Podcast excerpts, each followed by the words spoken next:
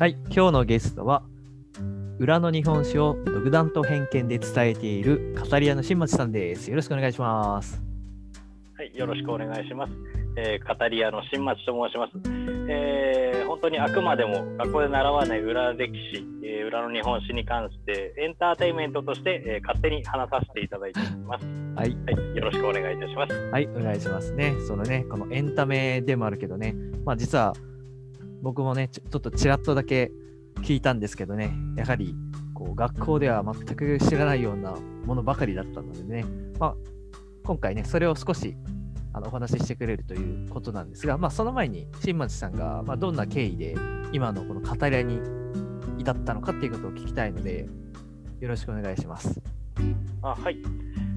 えー、とまず僕は生まれが青森県弘前市というところで、えーそこで、えー高校まで過ごして、えー1年浪人した後大学名古屋に来て、えーそこからもう20年以上名古屋市民やっております。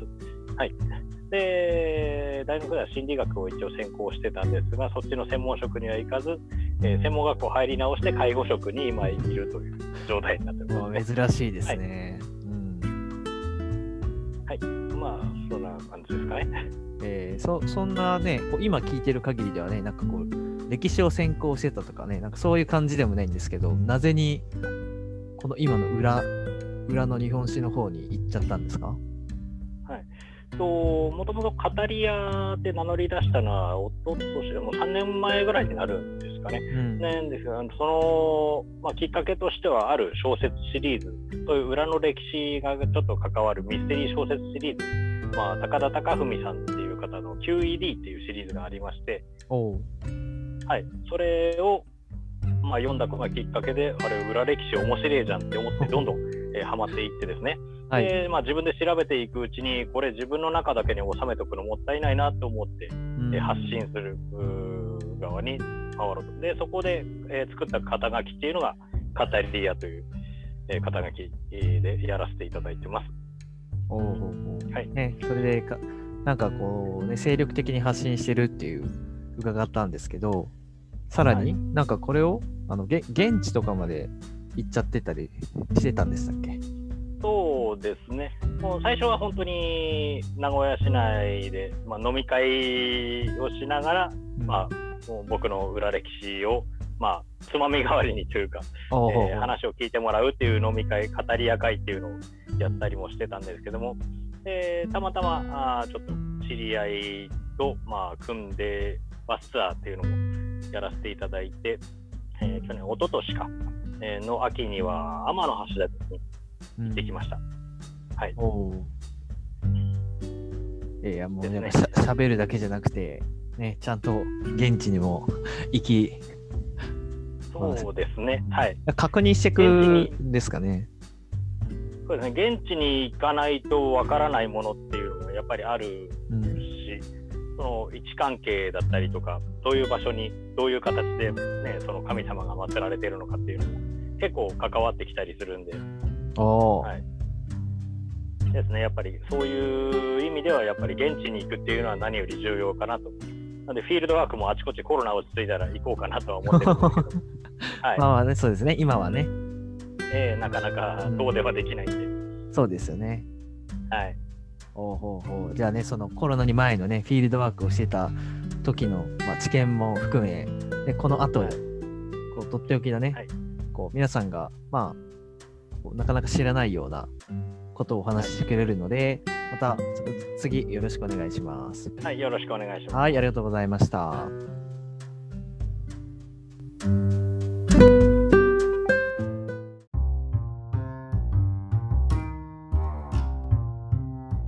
僕も楽しみな、で皆さんが知ったら驚くというテーマをお話ししてくださるということで、よろしくお願いします。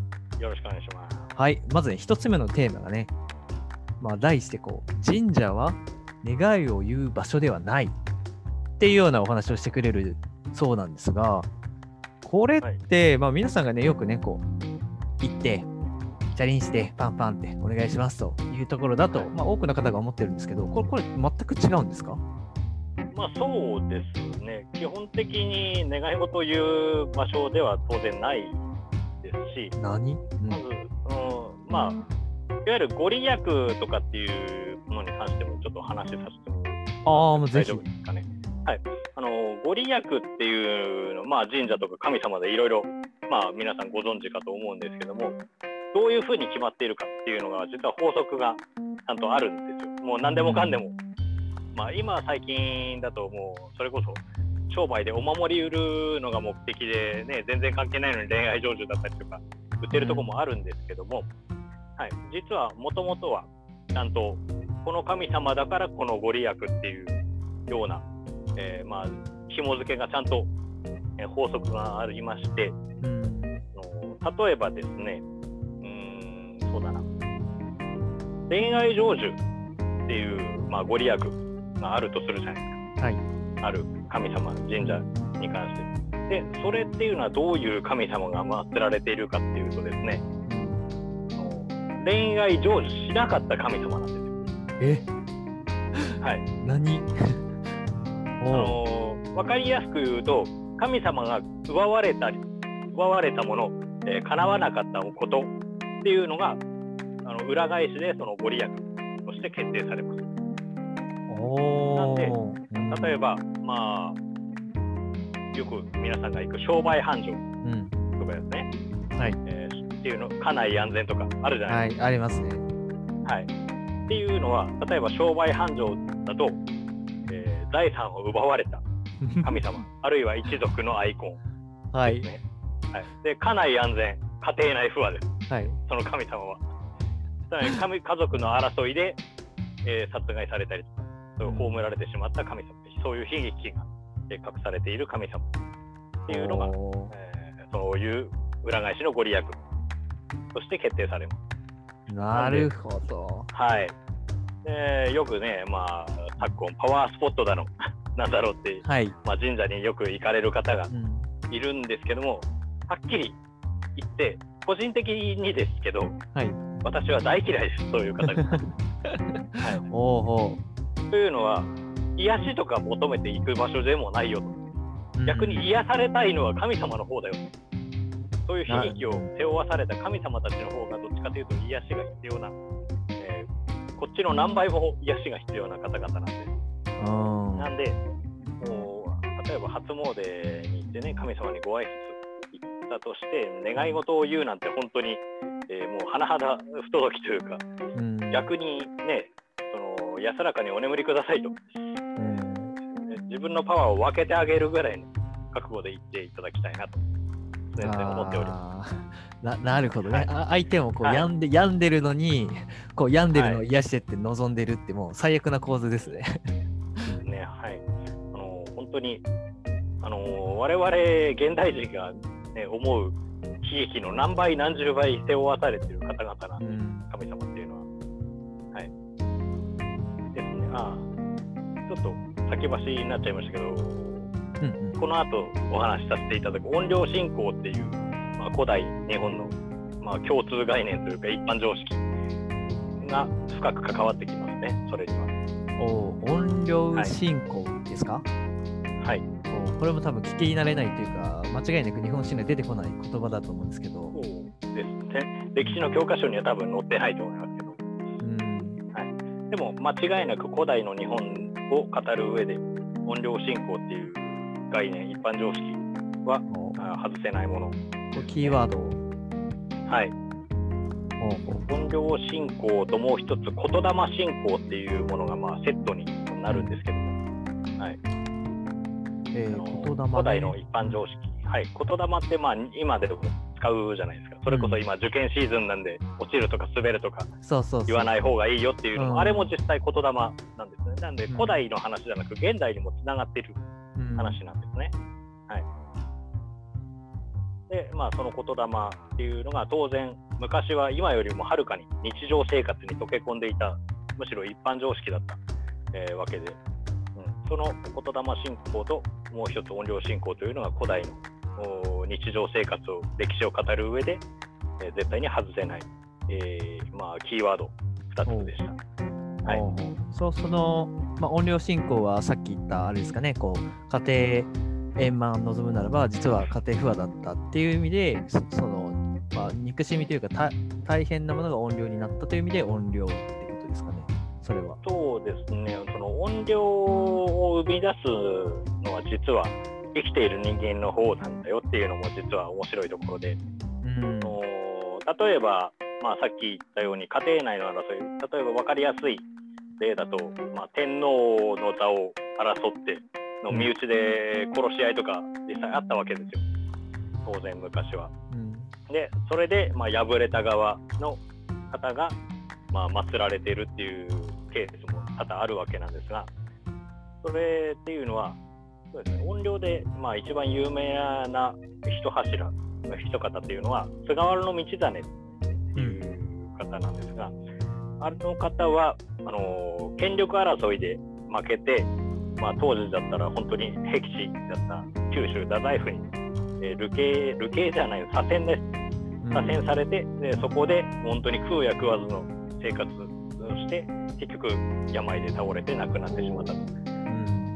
うんでその亡くなった後にその左遷した側の、まあ、都の方ですねに、えー雷が落ちたりとか、えー病が流行ったりとかっていうすごく悪いことが立て続けに起こったんですね。恐ろしいですね。でそれそれが、えーその道真の音量の仕業だっていうふうに、えー考えられたおかげで、えーきまあ、北の天満宮太宰府天満宮っていうのが整備されて神様として、えー現代では祀られているうんという流れなんですけども実際にその道真が本当に化けて出て悪いことを起こしたっていう証拠は当然今の考えるとないんですけども彼ら当時の都の人たちはそれを結びつけて考えたんですね。うんはい、生きている側がこれは道真の怨霊の仕業に違いない。うんえーなんでその分けて出られる恨まれる覚えがある人たちが怨霊を生み出すということですね。おー実際には。何の関係もないので。うんなんであくまでも怨霊を生み出すのは、えー人間の山下だったり後ろめたさだったりとうんそういうまあ、負の気持ちですね。そこがあ根底にあります。悪者を懲らしめても別にね、何の罪悪感も多分ないじゃないですうんか。はい。なんで、本当だったら、その悪くないのに、ね、まあ、無実の罪とか、ね、権力争いの結果流されて、ねえーね、地位を奪われたり、ね命を落としたりっていう、そういう恨みというか無念、無念な気持ちが残っている。そしてやった側もそれを自覚しているっていうのが音量を生み出す一つの条件になりますね。はい。で、その音量信仰っていうもの、概念自体はもっと昔から実はあって、うん。えーいわゆる古事記、日本書紀とかで出てくる日本神話の神様たちっていうのは、大体が音量だと思っていただければ、おおまあほぼほぼほぼほぼ。大きな神様でいうと、はい。はい。まあ、本当に一般人までは皆さん分かっているかと思うんですけど、大国主うんあるじゃないですか。はい大国主も紛れもなく大音量ですね。大音量ですねはい。超超大音量です。はいはい。そんなイメージはないとは思うんですけどねそうですね。うん一般の方はやっぱりそう。でも、あの紛れもなく祀られ方を見ると大音量なんですね。えーその祀られ方っていうのがなんかポポイントであったりとかするんですか、そうですね。パッと見で分かりやすい特徴をいつも3つほど挙げてるんですけれども、おおはいもう本当にもうパッと見で誰でも分かるよっていうレベルの分かりやすい特徴こ。これがじゃああれですねあの、い実際に現地に行った時に見分けるまあ方法というか目安というかそうですね。はい。おそそれは何ですか？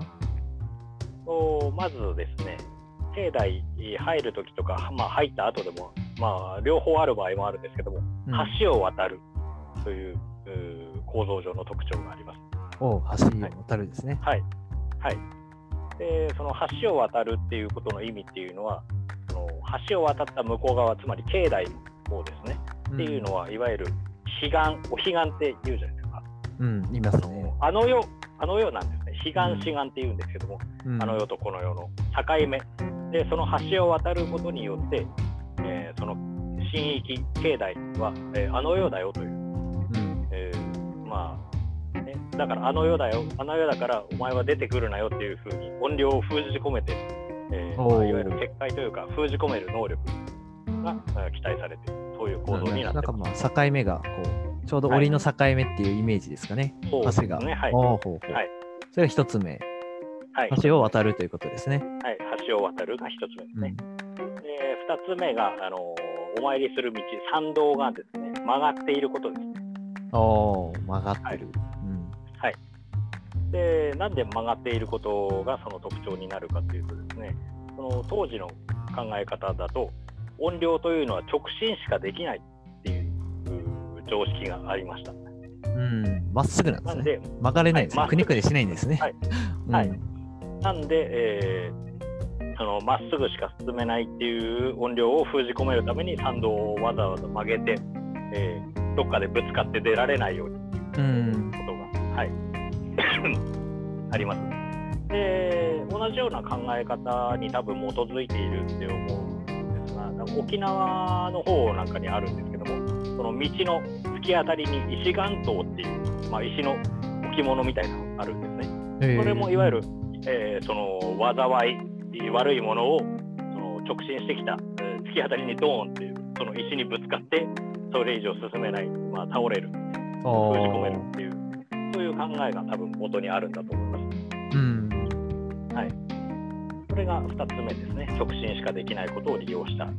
あ曲がってることってことですね。はうんおーそれ三つ目は？3つ目がですね、あのいわゆるお参りする本殿にですね、その手前に柵があって、直接一般の人がなかなか近づけないようになっているということですね。えー本殿とか最後の鳥居なんかに直接自分が近づけないっていうのが、え3つ目の特徴になります。うん。はい、なるほど。これは、はいこの三つえーうん。揃っていれば大体大音量ですね。力が強ければ強いほど結構そういうのが複数重なってたりするんで、おーこう絡み合ってるんですね、はいこれが。そうですね。はい。出さないように。はい。えーここれちなみにあの、はいこう一般の方が知っているところで言うとどどこになるんですか？はい。もうこの辺で言うと多分一番わかりやすいのは、あおの皆さん大好きな伊勢神宮だと思いまおほほほほほす。はいこ。れはぜ全国ねあもう知ってる方も多いし、えー、伊勢神宮、はいね、あの境内行ったことある方、今今思い浮かべてもらえばいいと思うんですけども、一番、えー最初まず橋を渡りますね。うんはい。五つ川のね橋を渡りまして、うんでもう渡った先すぐ右にます。もう90度折れてますね。えー、90度、うん、ほうほう、はい、折れてますね。まあ伊勢神宮うん、内内宮ですね。はい、で、そのままずっと、そのまままっすぐじゃなく、ぐるーっとかなりもうほとんど、もうそうですね、90度以上、結局、お参りする本殿までにぐるーっと道が曲がってまして、はい。で、さらに階段を上がって、本殿行って、柵があっての本殿っていう、はい、今言った3つの特徴が見事に、えー重なっているのが伊勢神宮になります。じゃあね今の話を聞いてそれを知った上でいくた全然違った見え方になっちゃいますね、はい。おー面白い、はい、あの伊勢神宮に関してはまだまだめちゃめちゃディープなうん。ところがありまして、それは本当にいずれ本に留めて出そうかなとは思ってますけども、おー楽しみです、はい、まあ、今日はねあのこんな分かりやすいところだけをお話ししていただ本いたのでね。入り口の入り口ですね。ああいいですねいいですね。はい。まあねまあ、知りたければその、まあ、自分で調べるなり、まあ、シーマさんに聞くなり、ねですね。まあ、あのーはい、あのーこれをね聞く方だとマナスタ経由で、ね、私が入ってますんで、ね、友人申請していただければ全然いつでも、うん、対応いたしますので、ね、はいよろしくお願いいたします。はいはーい今日はシーマさんありがとうございました。はい、こちらこそありがとうございます。